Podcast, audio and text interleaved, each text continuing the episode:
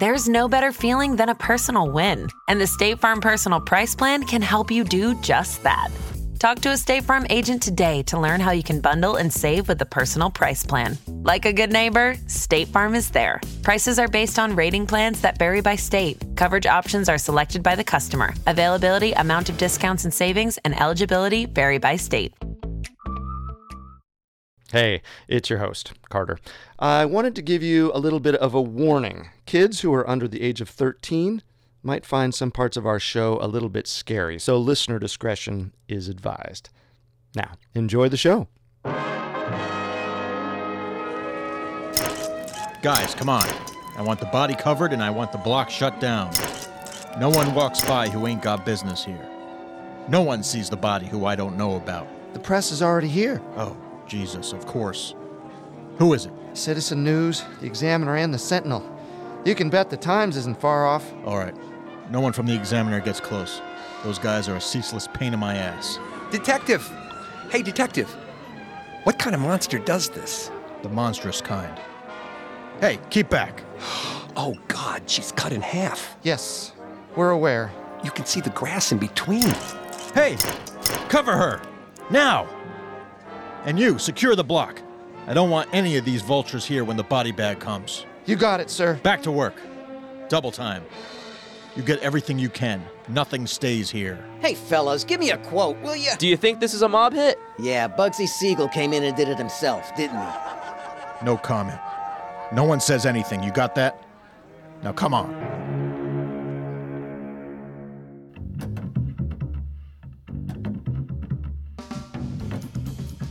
Welcome to Unsolved Murders True Crime Stories. I'm Carter Roy. And I'm Wendy McKenzie. Today, we're concluding our investigation into one of California's most infamous unsolved murders, the Black Dahlia. A young woman desperately trying to make her mark on Hollywood. The mutilated body dumped and posed provocatively in an empty lot, as if inviting all of the neighborhood to come and gawk. And the intrigue and mystery of this case would bring out the very worst in Los Angeles. The horrific murder and grotesque display of Elizabeth Short was only the beginning of what would blow up to become an LA legend. She ceased to be a person once the photos came out. She was a headline, and the newspapers wasted no time trying to scrounge up any details they could on the recently bifurcated woman. If you ever wanted to find the worst people alive, you didn't have to go far. This is episode 12 of Unsolved Murders True Crime Stories and the final installment of The Black Dahlia. If you want to review an episode of Unsolved Murders or to hear our investigation into other cases, you can find them all on your favorite podcast directory. And don't forget to subscribe. You can also listen on our website, parcast.com, spelled P A R C A S T.com. A new episode currently comes out every Tuesday. Now, return with us to Los Angeles, 1947.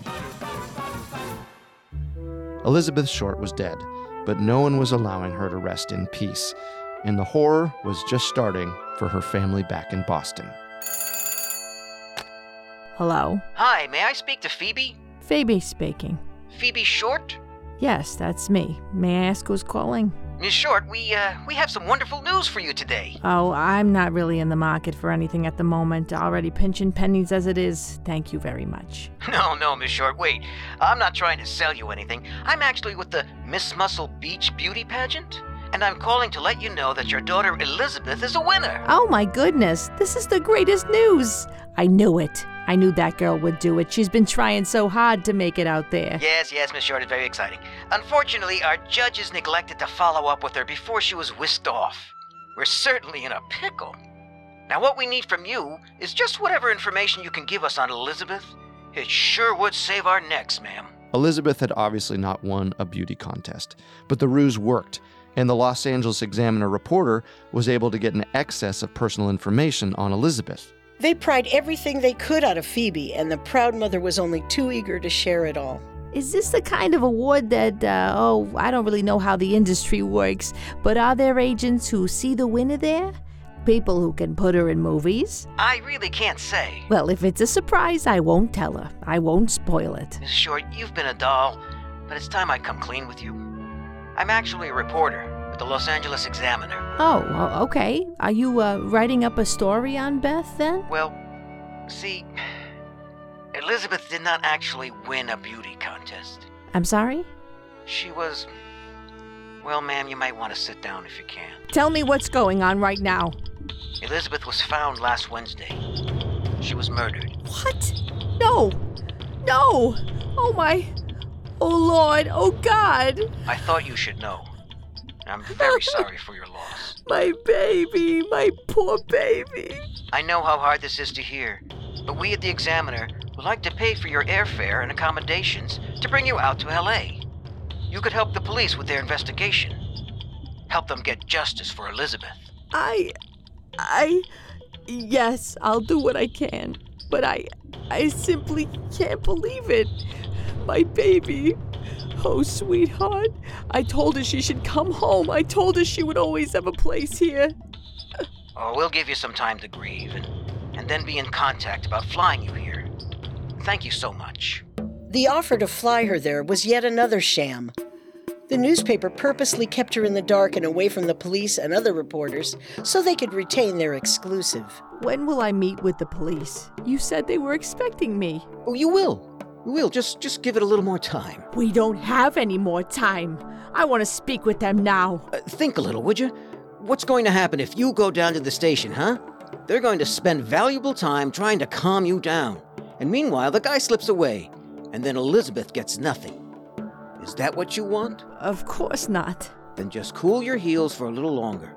Who knows? They could catch him tomorrow, and you'll get to see him swing. It was a truly shameful display, and none of them took the high road. The Los Angeles Examiner and William Randolph Hearst's other LA paper, the Los Angeles Herald Express, sensationalized the case to sell more papers. Suddenly, she was wearing a tight skirt and a sheer blouse, instead of the tailored suit she was actually wearing when last seen. She was portrayed as a prostitute, an adventuress, who prowled Hollywood Boulevard.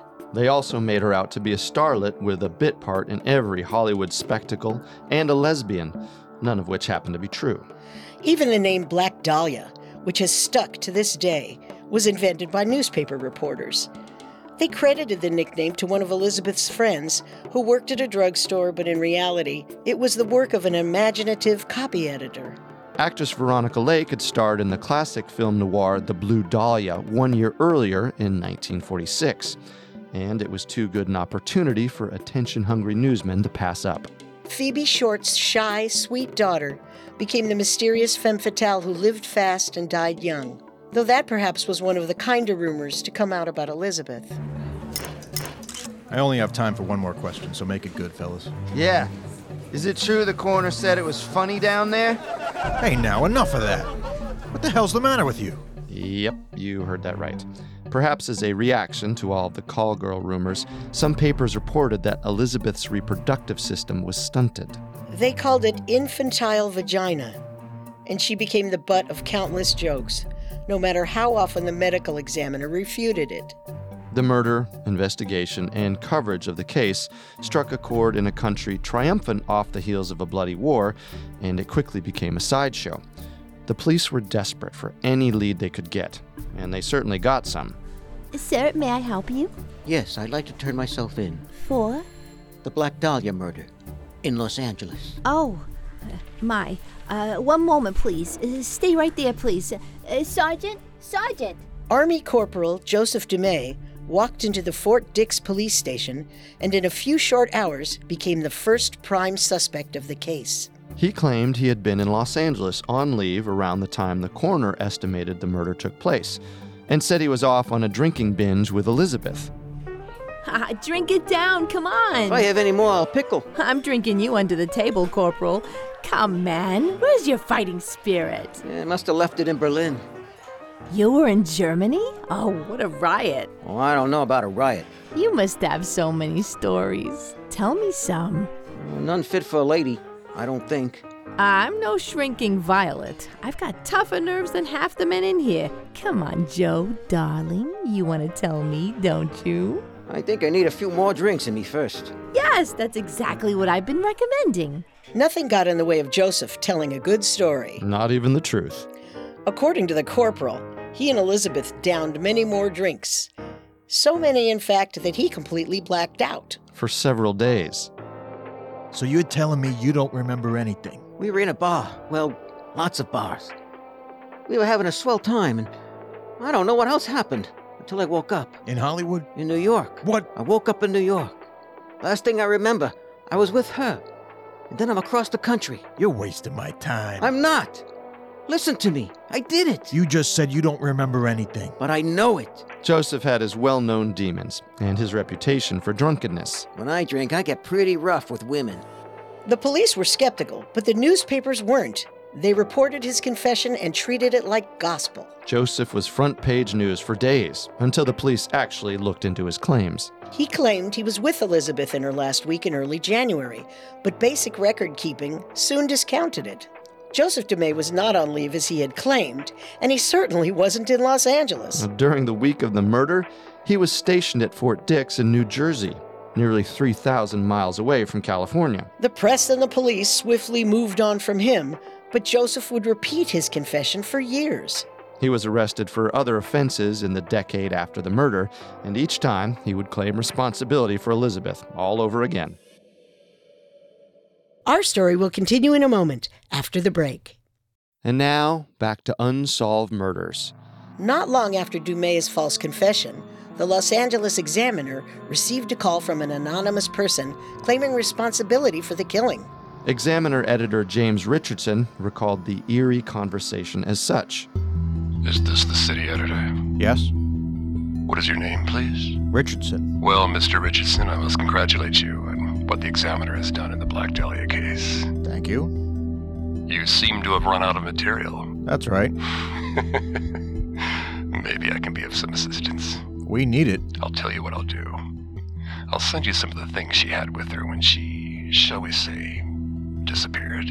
What kind of things? Oh, say her address book and birth certificate and a few other things she had in her handbag. When will I get them? Oh, within the next day or so. See how far you can get with them. Now I must say goodbye. You may be trying to trace this call. Wait a minute. The caller was exactly right. Richardson was trying to trace the call, but to no avail. True to his word, a package from an unknown sender appeared at the office soon after the phone call. Instead of immediately reporting the obviously suspicious box, they decided to open it. Inside was a letter to the editor, made from cut and pasted newspaper wording. You know, like the old timey ransom notes. It read, Here is the Dahlia's belongings. Letter to follow. It was postmarked from the Black Dahlia Avenger. The package also contained Elizabeth's birth certificate, social security card, luggage claim slips from bus depots, and several photos of her with men in military uniforms. All things the caller promised she had with her when she was killed. It also contained the address book of her friend, Mark Hansen, who was immediately picked up as a suspect before being let go due to lack of evidence. The letters poured in whenever there was a lull in the case, always cobbled together from words cut out of newspapers, always taunting the press about the crime. The Los Angeles Herald Express was soon added to the Avengers mailing list. I will give up in the Dahlia killing if I get 10 years. Don't try to find me. Both newspapers turned the letters over to the LAPD, who were unable to dust any fingerprints off anything. The paper had been soaked in gasoline to ruin any print that could have possibly been transferred. The only portions of the package that were handwritten were the mailing address and signature. The police sent the handwriting off to experts and painstakingly went through the address book, calling in every name for questioning but landing definitive proof on no one. The letters put them no closer to cracking the code than they were before. All told, over 60 men and women confessed to the crime. In a mixed bag of mental illness, desire for notoriety, and general attention seeking. The frustrated LAPD spun its wheels for years, unable to get a foothold in the case. However, some people believe it was an open and shut case. To this day, a retired LAPD detective who later became a private investigator believes he knows who the murderer was. And by that, we mean that he actually personally knew the man he suspected as the murderer. The suspect, Dr. George Hodel.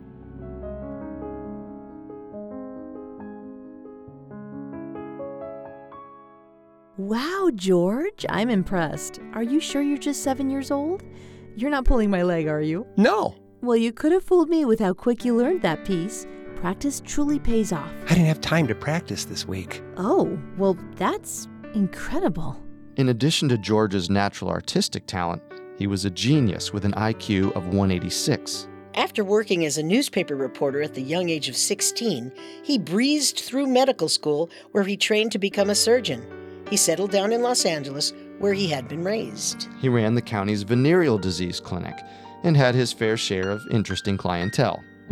God damn it, I'm telling you, I sit down and it hurts. I stand up and it hurts. Then I piss and it's like neither of these other things hurt at all compared to the sheer hell of this. Okay, sir. I understand. And remember, discretion is key. I can't have this thing getting out. All right? I've taken the oath, Mayor.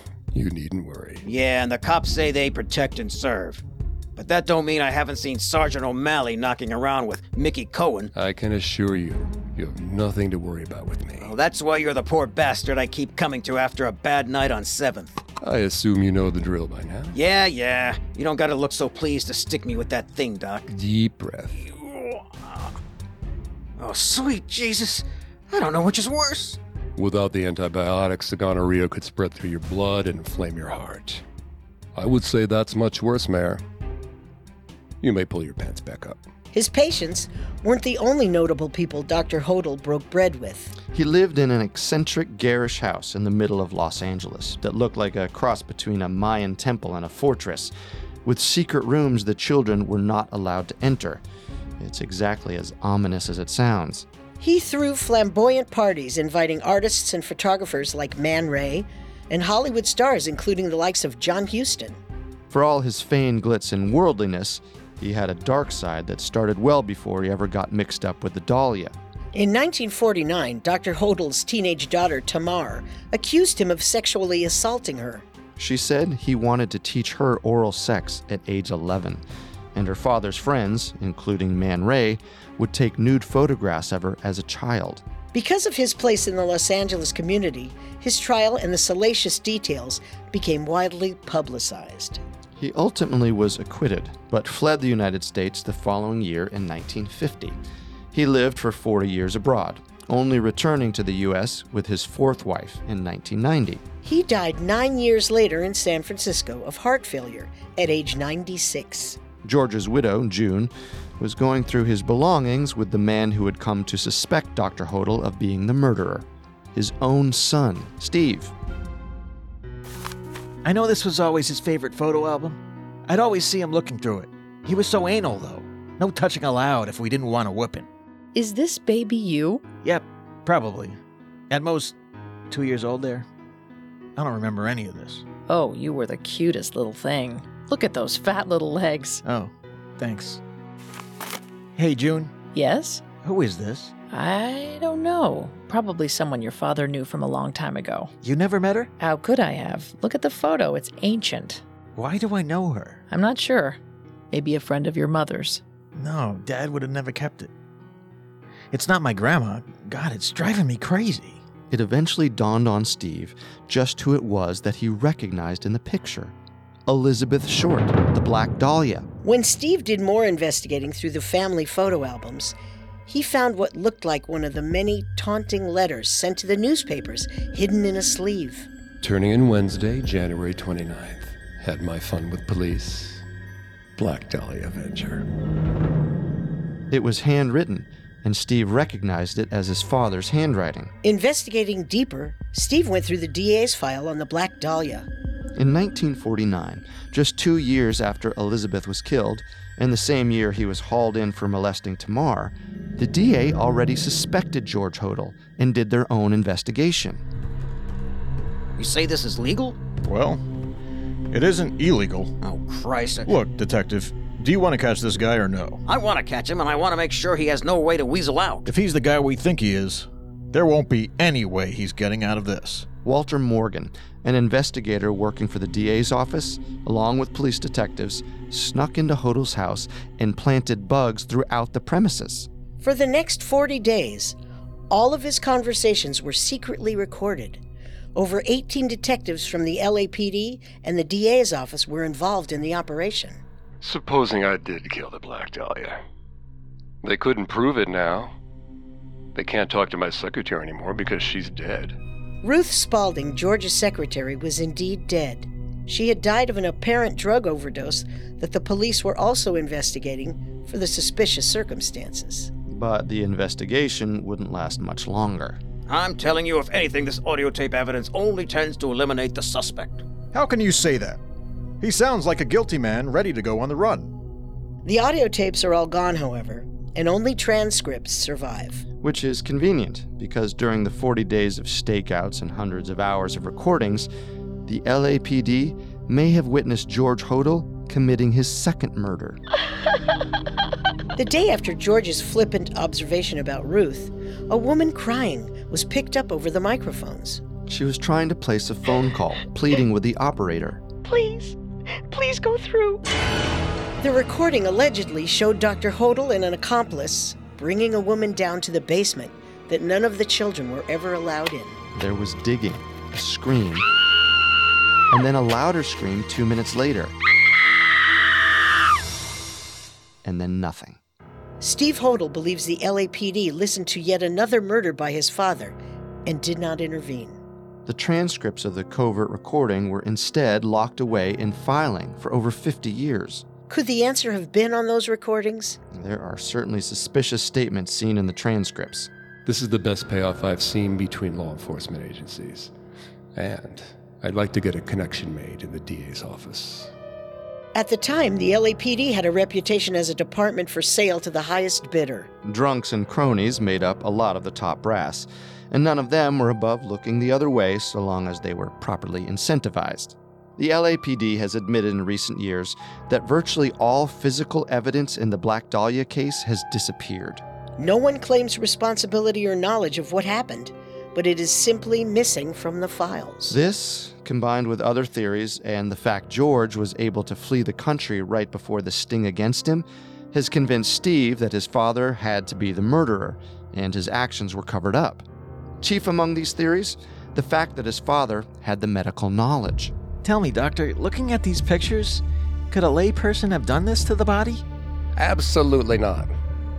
Look at the cuts. They're clean, precise. You don't get this kind of training where you can actually invade a human body unless you've had some surgical experience.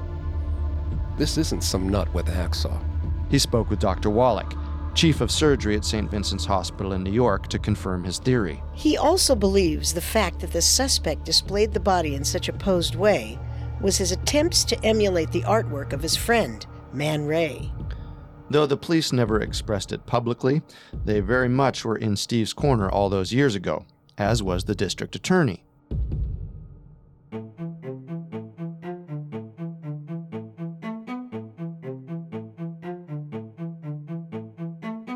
Hear comments from police officers, plus, we reveal who we believe was the Black Dahlia killer right after the short break.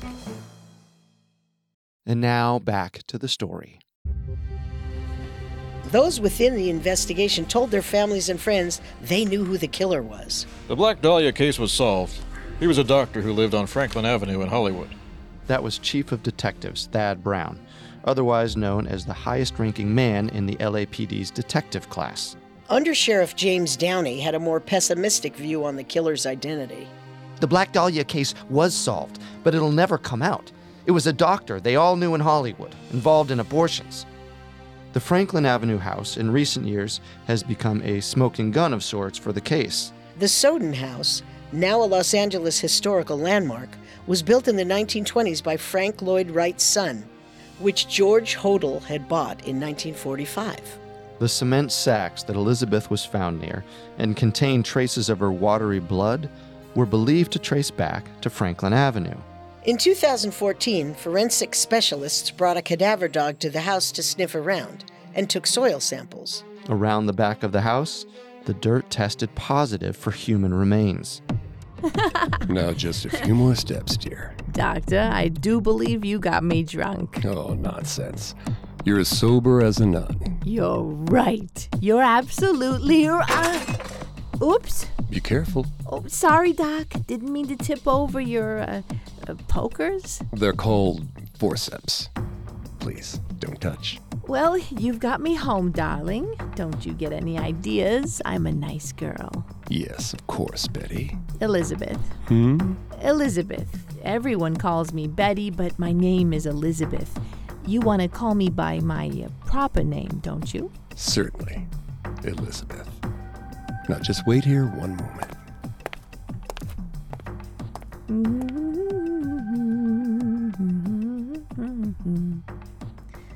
It's too late at night to be this boring, Georgie. I may just retire. George?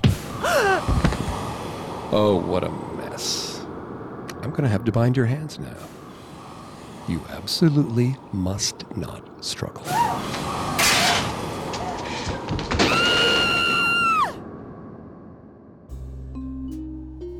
As far as Steve Hodel and much of the top LAPD brass were concerned, Elizabeth was bound, tortured, and mutilated at the Sowden house before being transported to the lot in Leimert Park. But all of this conjecture was not enough. Despite what may seem like overwhelming evidence, nothing was ever enough to lock him up. In fact, over the years, several professionals have come to refute Steve. Here we have a letter from the murderer sent to the newspapers. And here we have Dr. Hodel's writing. They have similarities, but also striking differences. Look at the uppercase N's, which look nothing alike.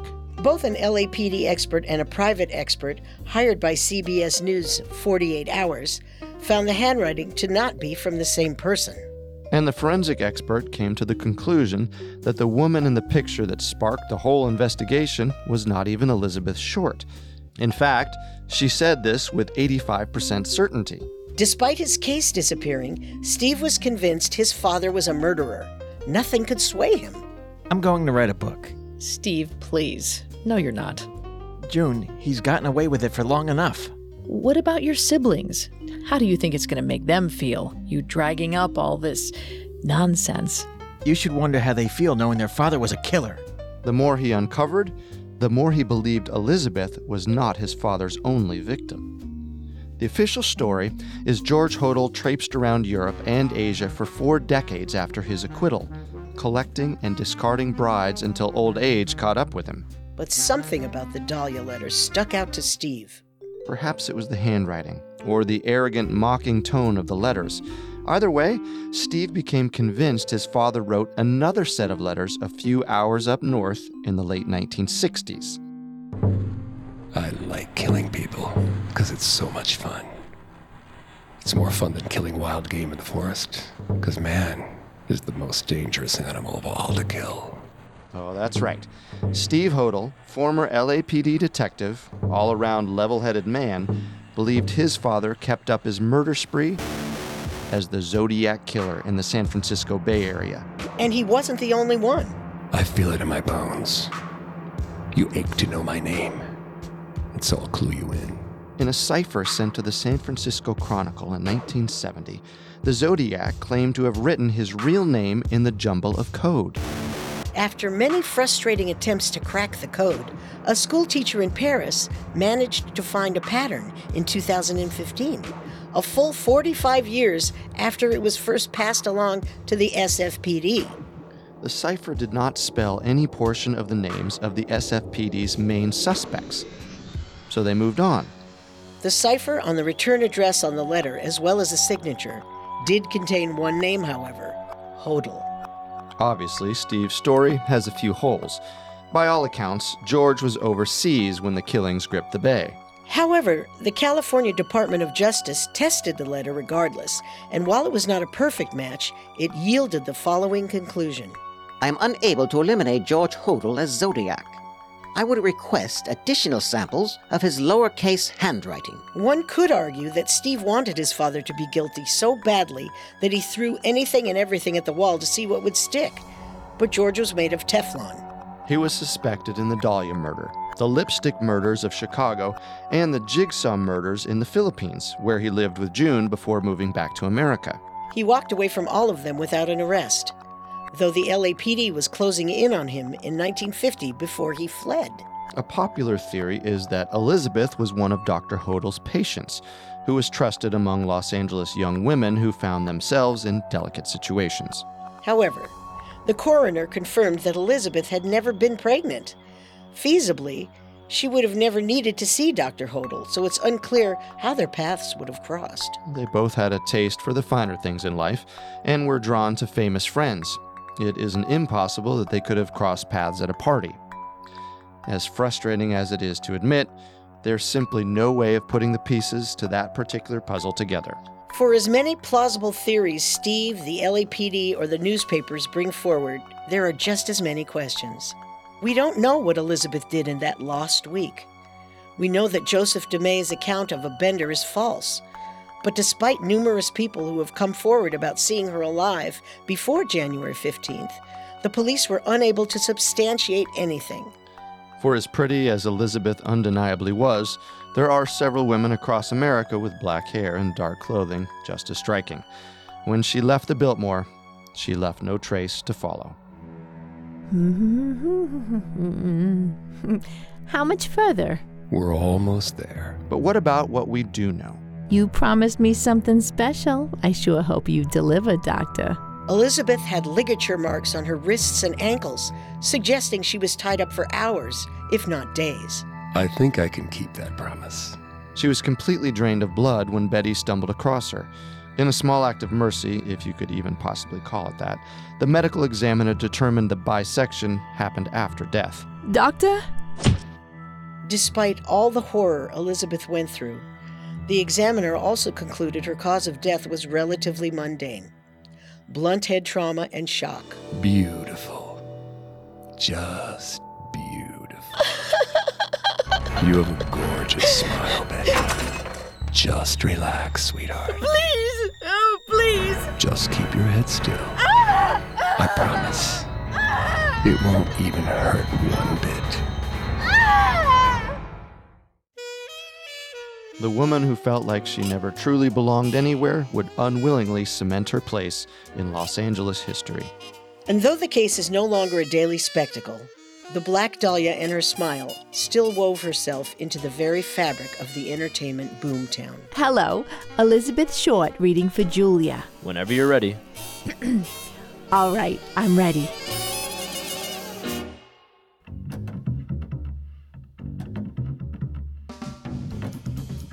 We think the murderer was George Hodel. Tell us what you think on our Parcast Twitter page. And don't forget to subscribe to Unsolved Murders on iTunes, Google Play, SoundCloud, Stitcher, or any other podcast directory. Or through our website, parcast.com. Again, that's P A R C A S T dot com. Join the conversation on our Parcast Facebook page. You can tweet us at Parcast Network, all one word. We thank you for listening. And we hope you'll join us again. If you liked what you heard, tell your friends. New episodes come out every Tuesday. I'm Carter Roy. And I'm Wendy McKenzie. We'll see you next time when we open our investigation into William Goebel, the only governor ever to be assassinated while in office. And his case is still unsolved. Until then, if we live till next time. Unsolved Murders True Crime Stories was created by Max Cutler is a production of Cutler Media and is part of the Parcast Network. It's produced by Ron and Max Cutler, sound designed by Ron Shapiro, and written by Samantha Gurash and Kenneth Martin. Unsolved Murders True Crime Stories stars Carter Roy and Wendy McKenzie. The amazing cast of voice actors includes, by alphabetical order, Mike Capozzi, Stephen Pinto, Gregory Polson, and Vanessa Richardson.